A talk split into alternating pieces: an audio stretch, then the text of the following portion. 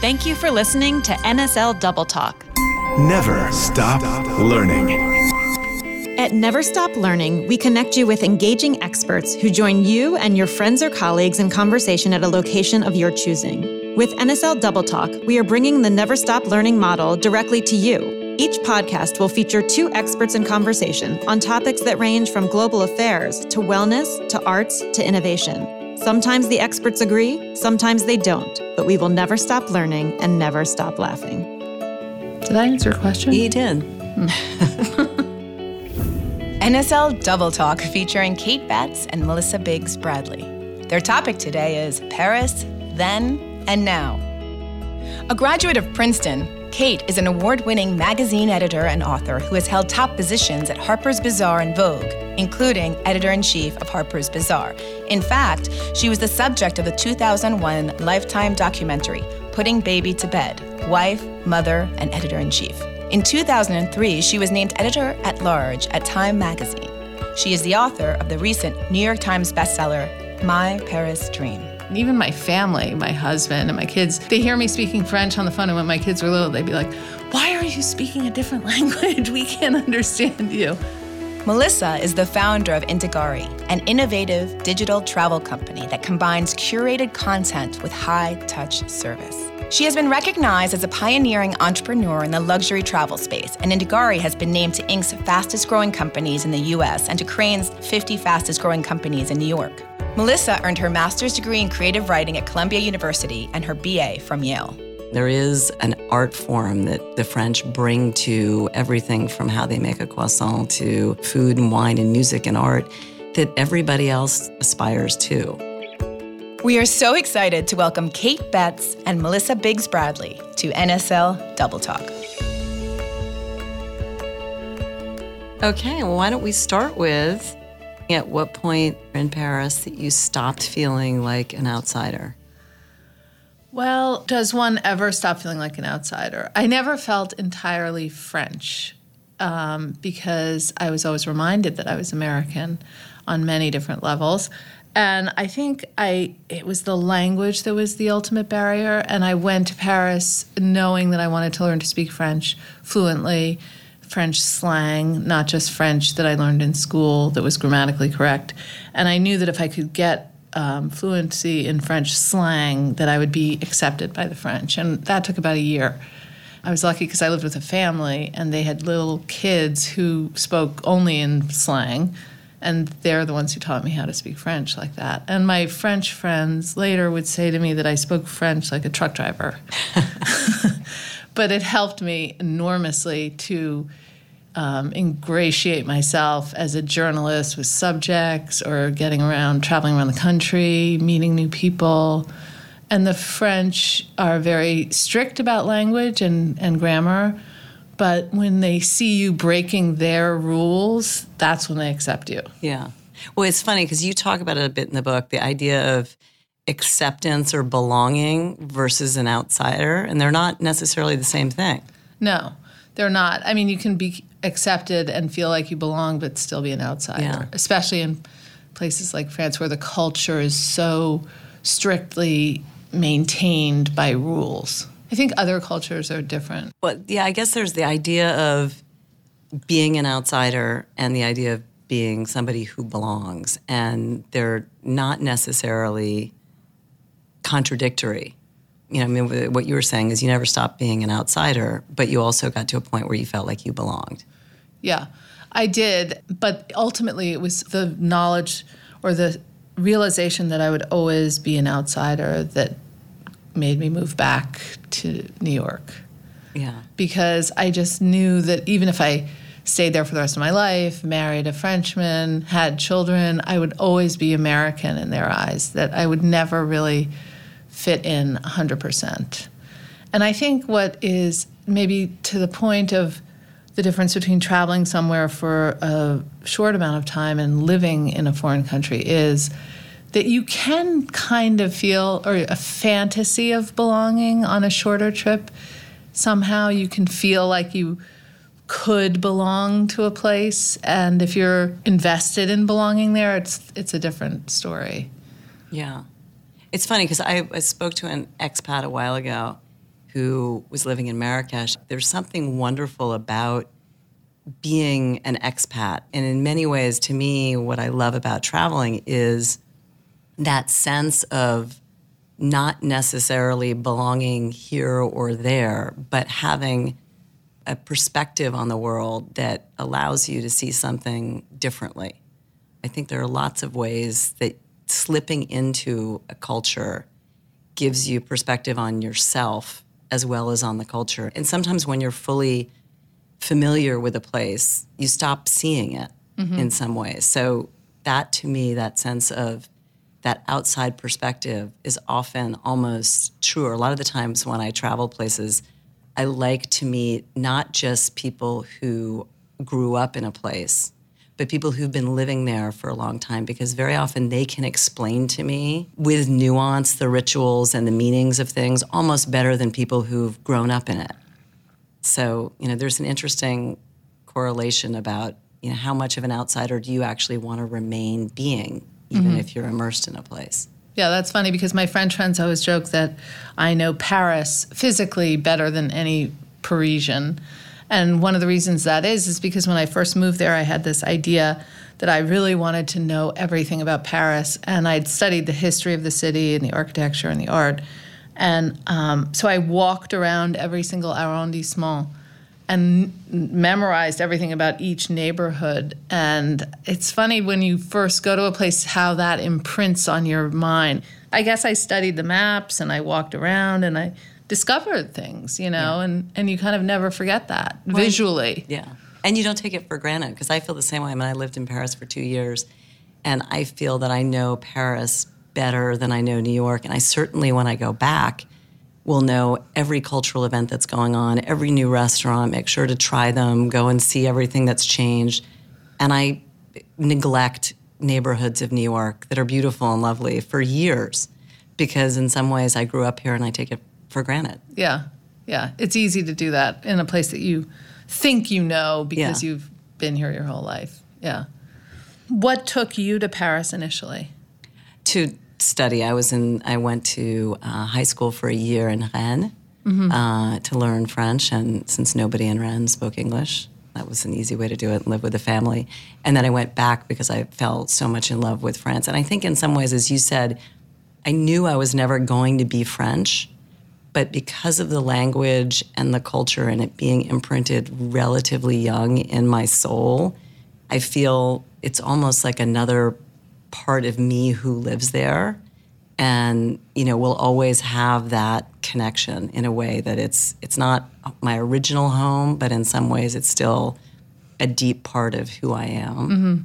Yeah, definitely, because that age is also so formative. Those years are so formative, and the French traditions and cultural manners are so strong that it's hard not to be imprinting that on your psyche or your habits. And in some ways, I think that experience of living abroad, particularly when you're a little bit younger, and imagining that maybe your life could be radically different than what it has been, opens you up to sort of possibilities about all things in your life in a way that if you don't, and that's one of the reasons I think living abroad or studying abroad or spending time abroad is so crucial to, particularly when people are young, to give you that sense of possibilities that just because we've always done it this way, you step into somebody else's life and you see how different your life could be and life is in other places. It opens up a world of possibilities for everything else you want to do. And you start to see, well, you know, I could actually live here, or I could live there, or I could do this.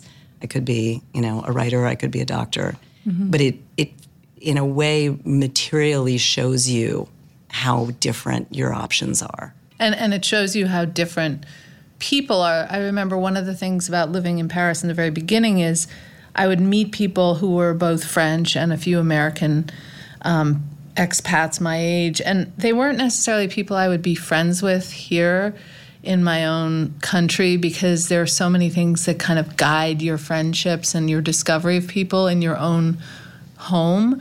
But because I was living there independently and I was lonely, or I was looking for a job, or I was trying to meet as many people as possible, you befriend people you wouldn't necessarily befriend. Yeah, I mean, to me, that's, again, one of the great things about travel is it forces you to be much more open about everything. And a more negative way of saying what you were saying before, sometimes at home, we are inhibited by our own biases, and we're not even aware of the sort of snap judgments or ways that we put walls up and don't go down certain paths. And as soon as you're in a place that's a wide open slate, you kind of are much more open, and you take chances on people and places and activities and foods and everything else that you wouldn't necessarily do in your own home. Now, one question I'm dying to ask you, because I know that Paris has always been one of the most popular destinations, the perennial favorite. Is that still true? As a travel expert, do you still see Paris as like the place that everybody always wants to go or go back to? Yeah, it still is, obviously for me, but also for lots of other people. And I think in some ways, the reason that certain places are very popular and consistently popular is it's not just the place, but it is a way of life. There is an art form that the French bring to everything, from how they make a croissant to, you know, how they think of design or displaying objects in a store. It has a beauty and an elegance and a sophistication, you know, in food and wine and music and art that everybody else to some degree is inspired by, if not aspires to. So I think that's, I mean, every culture, it's not just the Americans who are mad for France. It's the Japanese, the Chinese, from everywhere. And I think it's because they have always brought an extreme attention to how they live life and how we appreciate the beauty of life. I also wanted to ask you about Paris today, because of all of these upheavals that are happening in the city and around the country. You know, when there is a kind of current event like that, it scares travelers off, or maybe it doesn't. I don't know. People always say, oh, would you go to Paris today with all these demonstrations on the Champs-Élysées, and they're breaking into the windows of shops and it's violent. Is that a deterrent, like terrorism might be a deterrent to travel? I think travel is so personal that, you know, it depends on everybody's comfort. Everybody has different levels of comfort. My feeling is that terrorism, unfortunately, is a fact of life all over the world, and we've seen it in the States as much as we've seen it in Europe in the last number of years. And to me, I remember going to France right after the Bataclan attacks and seeing these beautiful graffiti posters about the Eiffel Tower and saying, you know, Paris, we will not be afraid. And people refusing not to sit outside. And it was in November, and they were sitting outside almost as a patriotic act at cafes and saying, you know, we are not going to be afraid. Certainly Americans used to be much more intimidated by world events than I think over the past 10 years they've become sort of inured to it. My feeling is that as the world faces terrorism, it's important for us to not stay at home and be isolated, but actually more and more to go out and recognize how much we should support each other and share in that sort of very French stance to me of, you know, we are not going to be afraid. We are going to continue to live our lives.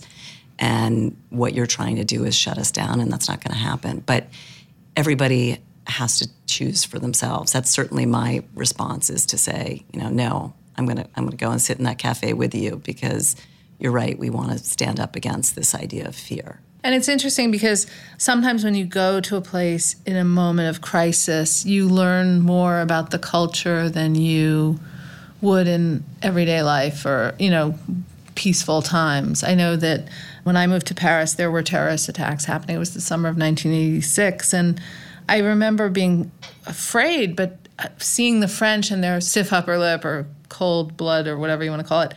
Now, Kate, do you feel that it is impossible to live the Paris dream for an average person who wants to have that experience that you had, which is a much more immersive travel experience and staying in a place?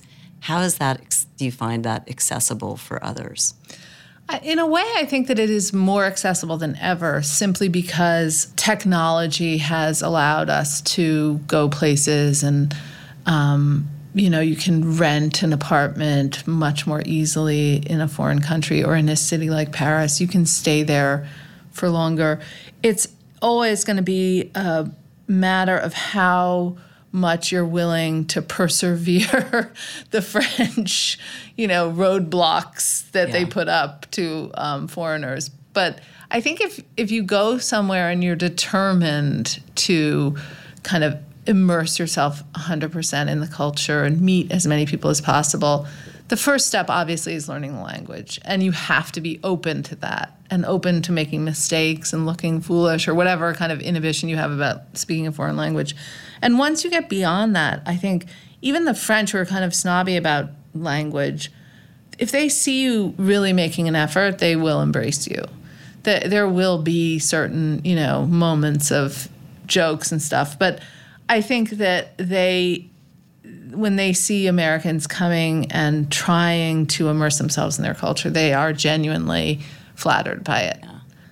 I do know that working in a foreign country and studying are two very different things. Working is a much different experience because if you're working for a French company, for example, which I did, you're kind of totally immersed in all of their cultural and legal and political dialogue. And, for example, I remember when I worked, the first year I worked there, they had these free lunch tickets, and it took me forever to understand that they were actually, you know, there was free lunch. So I would go to the same place every day and pay. And I remember finally befriending a coworker, and she was like, "What are you doing?" I was paying for lunch. And she goes, "That's what those tickets are." But there are things like that that are just stumbling blocks that you learn. And you really learn a lot about the way that a socialist country works. But I would encourage anybody to go and try to work someplace outside of their comfort zone. Even if it's in America and it's in a different state, you know, or a different community. I do think that that's also part of what ultimately made me feel like I was never going to be 100% a, you know, citizen of that country, because their approach to work is so different from Americans. And I remember a lot of the strategy of the first company that I worked for was, you know, do as little work as possible and collect the free lunch tickets. And then I got to an American company, which was Fairchild Publications, and they were operating as if they were in a New York City newsroom, and we were kind of barreling through doors of couture houses and insisting on, you know, access to things that the French were like, "Wait a minute, this is not our protocol. You know, we have to like refuse you 4 times before we say yes." And so that was also a real learning experience. But I think all of that is, you know, it's such an enriching, as you said, it will always be a part of who I am, having survived that working experience in Paris. And do you go back frequently? Yeah, actually one of the great things for me personally was that when I moved back from Paris after 5 years, I was still working in the fashion industry, and part of my job was to cover the fashion industry in Paris and Milan and London. So I would travel back and forth a lot, like almost once a month. So I was able to maintain my friendships and see the people, not only professional people, but my personal friends, very, very regularly. And I was able to maintain my French that way, too. It formed me in such a way that is a big part of who I am, but a lot of my friends here in New York don't understand that. And even my family, my husband and my kids, they hear me speaking French on the phone, and when my kids were little, they'd be like, "Why are you speaking a different language? We can't understand you." So it's interesting to see how that intertwines with my life in New York City. But I have gone back regularly, at least 4 or 5 times a year ever since I moved back. So, and the city doesn't change. Yeah. People say, "Oh, well, now there's Starbucks, and now there's this, and now there's that." And it's true, you know, the Americanization or the globalization of Europe is pretty shocking on first glance. But there are so many things that are the same that the French will never change. And I think that's what's amazing. You know, just even the demonstrations in the street, you know, people in New York Or in America, we're reacting to the Gilets Jaunes. You know, I can't believe they're doing this. What are they doing? And I'm like, this is the French way of handling political crisis. They get, you know, they run into the street and they demonstrate. And you know, there is, unfortunately, the group of people, the casseurs, the people who come and break and loot and whatever. But this is a very ancient tradition for the French. Yeah. No, you're right, because I do worry when I go sometimes about that globalization. But then when you dig deep into the neighborhoods, they're exactly the same. And the sort of reverence for ritual and continuity is there. Yeah, it definitely is. And, you know, there are things that I think change in the center of Paris, certainly. I think this is true of other places like Rome and Venice, certainly. They are becoming more like a museum in the center. But there are also families who've lived in some of those buildings for 6 generations, and they continue to live there. I think in some ways one of the biggest trends in travel that we've seen is, as you mentioned about Venice kind of turning into a museum, this sense of over-tourism, and part of it has to do with just the proliferation of air travel and the growing middle class around the world and the ability for more and more people to get on airplanes and go to places. Paris is still the #1 tourist destination in the entire world for people. But Venice and Barcelona and Amsterdam are cities that have had big issues with over-tourism. And actually, even in Barcelona, they were demonstrating this summer against tourists because local people felt that they were losing their city to people moving in and having travel experiences at the expense of them having a normal life. And I think one of the things that we will start to see are people reacting, because it's not just the residents of Venice who are leaving the city and are unable to live there in the way they want to, but a lot of tourists don't want to even go back because they don't like the idea of seeing a city that is just mobbed with cruise ships and crowds of people. And so I think that sort of, how do you counterbalance that? How do you have an experience in a place? And I think you can still have it in cities going off season or going into different neighborhoods. Just in the last couple of years, people have started to recognize and say, okay, this is a big issue. And the counterpoint to that, I think, is going to be a slower, more immersive travel experience where you do try to live, even if it's for a week, like a local. Wonderful travel writer Pico Iyer always says, we don't travel to move, but to be moved. And you can't be moved if you're in a horde of crowds, right? So you can't have those out of the comfort zone epiphanies that you know, if you're in a horde of people. So I think the travel experience will change, not just where we go, but how we do it, when we do it, and what our approach is. And that's the big trend that we're starting to see people be much more conscious about. What is it that I want to see for myself, or that, you know, I want my children to experience? I don't want them just to go and see St. Mark's Square. I want them to fall in love with what Italy is and what it means. And that doesn't have to be in the center of Venice. It can be, you know, taking a boat to a little lagoon outside of Venice and seeing these smaller villages and fishing towns. And I think it's kind of trying to find that is a big trend. Yeah, I agree with that. It's interesting because we were talking about this before, the idea of traveler versus resident, and also this idea of how technology has changed travel habits. And I noticed when I was in Venice last summer that, you know, there are all these people who are searching for the moment, the Instagrammable moment, and they are in the centers of these cities taking the picture, you know, in St. Mark's Square or on the Vaporetto or whatever. And then you go outside that kind of boundary and you see the people who live there, and you see the people who are also taking advantage of another side of technology, which is Airbnb, and they're renting an apartment in a neighborhood that's farther afield, even though Venice is very small, and they are experiencing kind of the daily life of the place. And I think those two extremes are kind of what technology has brought to travel. And interestingly, the younger generation, for many reasons, veers more toward the Instagrammable moment. But I think that the possibility of living in a place for a longer time, but not too long, you know, that you can stay in Venice in an apartment for a week or two or a month, is an amazing thing. And technology has changed travel so much on so many levels, but that is one thing I think is amazing and great, that you could go anywhere and live there. Well, and similarly, you know, Venice is a great example. You go one or two blocks off the beaten path, and there literally is the sign in St. Mark's Square with an arrow that points you to the Rialto, and it's one road, and everybody follows that one road. And you go one block in either side, and you can be in a little square that's completely empty, that's quiet, that feels, you know, really like the daily life.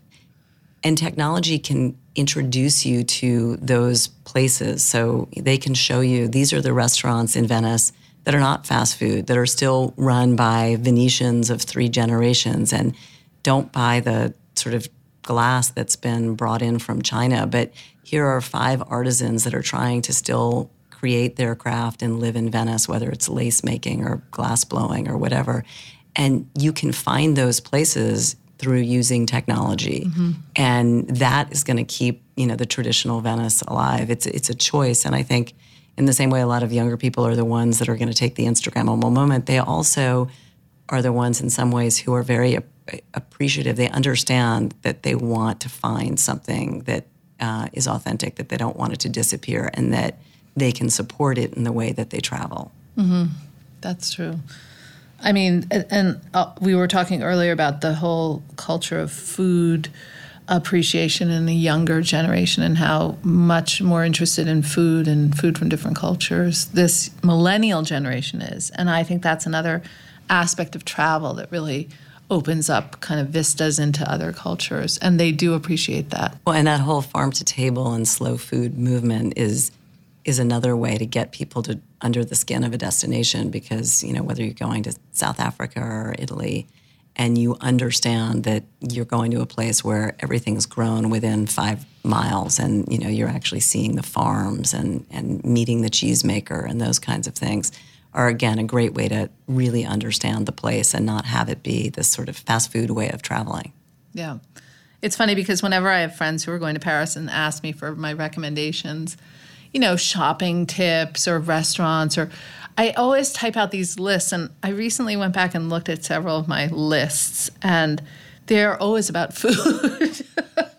And I'm always saying, oh, you have to go to this market, or the Marché aux Enfants Rouges, you know, is so amazing.